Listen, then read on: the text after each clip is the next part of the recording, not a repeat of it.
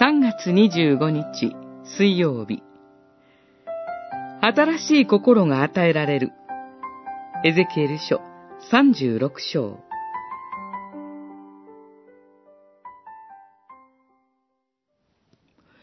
私はお前たちに新しい心を与え、お前たちの中に新しい霊を置く。私はお前たちの体から石の心を取り除き、肉の心を与える。三十六章、二十六節。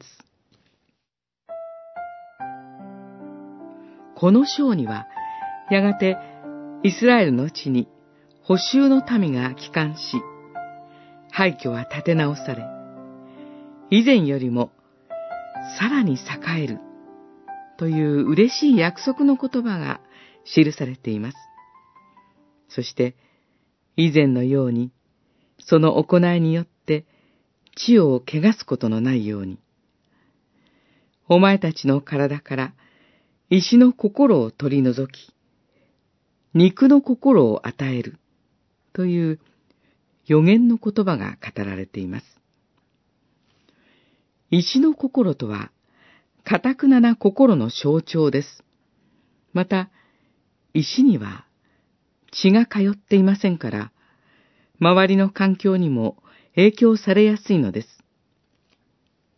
しかし、肉には血が通っていますから、周りが熱くても冷たくても、体温は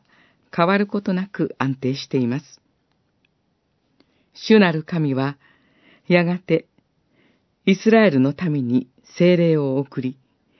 その石の心を作り変えて、血の通った肉の心を与えると約束してくださったのでした。今の私たちは、イエス・キリストの十字架の血潮によって、まさに、肉の心というべき信仰を与えられています。精霊が私たちの心に宿ることで、私たちの内側に流れている